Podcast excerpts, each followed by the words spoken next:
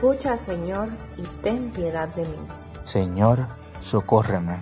Mientras te preparas para la misa, el Señor se acerca, te encuentra, se pone delante de ti y con sus manos en tus oídos te dice, Efeta.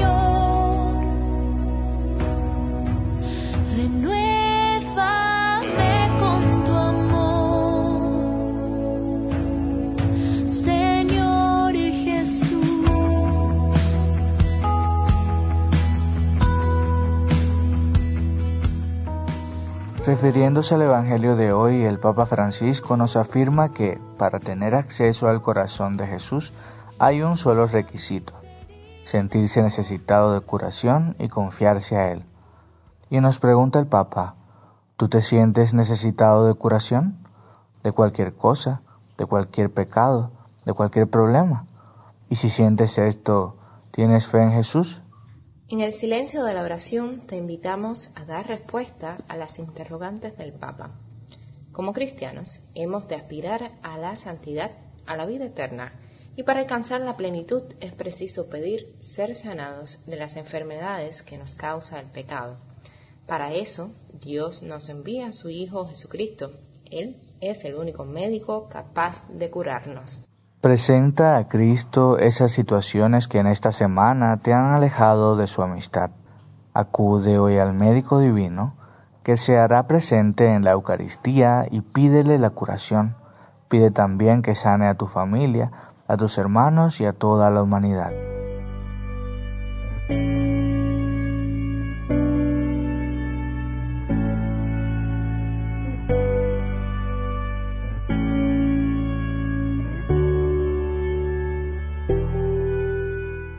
Había una mujer que padecía flujos de sangre desde hacía dos años. Había sufrido mucho a manos de los médicos y se había gastado en eso toda su fortuna, pero en vez de mejorar se había puesto peor.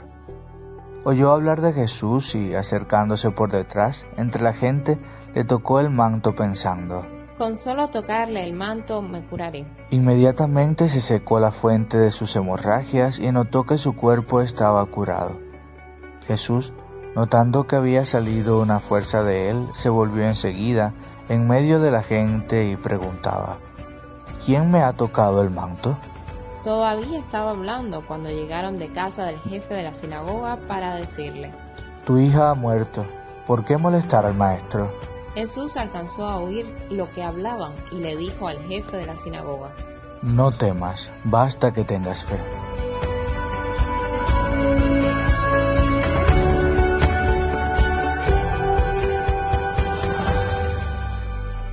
En el relato del Evangelio de hoy se entrecruzan dos historias, la resurrección de la hija de Jairo, un jefe de la sinagoga, y la curación de la mujer que sufría hemorragias.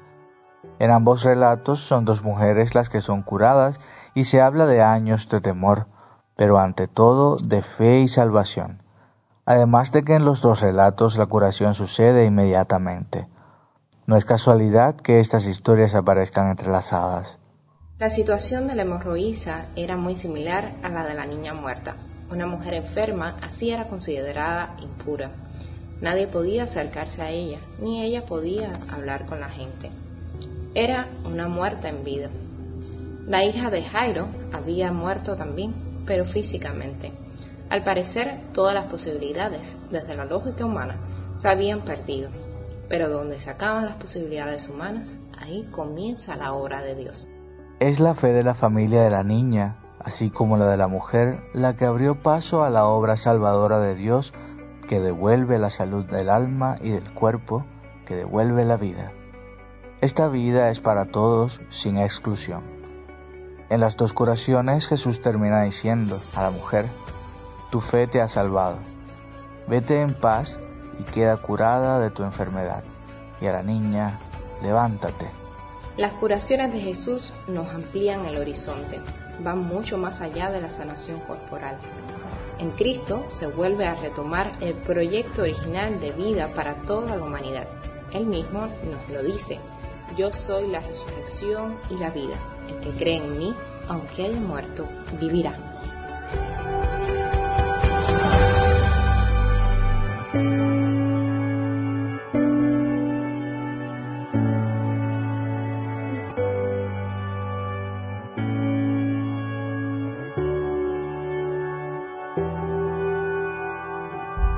En esta Eucaristía demos gracias a Dios Padre por el regalo de su amor misericordioso que nos perdona, nos sana y nos devuelve a la vida.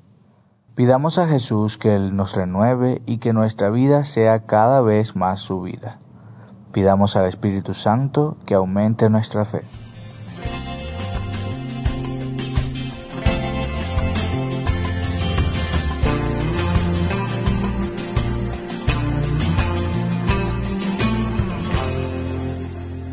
Hoy celebramos la memoria de San Cirilo de Alejandría, obispo y doctor de la Iglesia. Pedimos por su intercesión que el Señor derrame sobre la Iglesia las gracias que necesitamos para vivir conforme al Evangelio y para ser santos predicadores de su palabra. En el Día Mundial de las Microempresas y Pequeñas y Medianas Empresas, pedimos por todos los empresarios, emprendedores, administradores y trabajadores que con la crisis del COVID-19 se han visto afectados económicamente. El próximo día 29 celebramos la gran fiesta de los apóstoles San Pedro y San Pablo. Pidamos de manera especial por el sucesor de Pedro y todos los cardenales y obispos, para que el Señor les conceda la fuerza y la sabiduría necesarias para pastorear el rebaño que les ha sido confiado.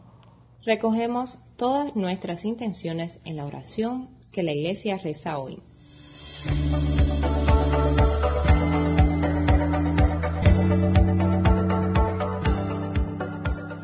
Padre de bondad, que por la gracia de la adopción nos has hecho hijos de la luz, concédenos vivir fuera de las tinieblas del error y permanecer siempre en el esplendor de la verdad. Por nuestro Señor Jesucristo, tu Hijo, que contigo vive y reina en la unidad del Espíritu Santo y es Dios por los siglos de los siglos. Amén.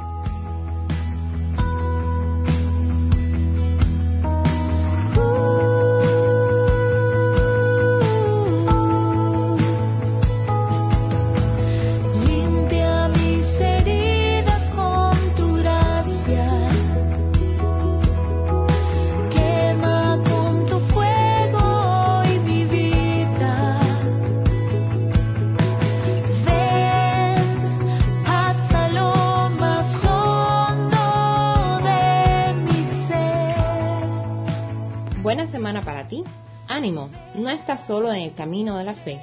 El Padre, el Hijo y el Espíritu Santo te acompañan. Que el Dios uno y trino te ayude a crecer en la fuerza salvadora y resucitadora de su amor. Y recuerda al Papa Francisco que dice que un corazón sin brújula es un peligro público. Y que la brújula del cristiano es Cristo crucificado. Que en Él y su palabra siempre encuentres tu senda. Dios te bendiga.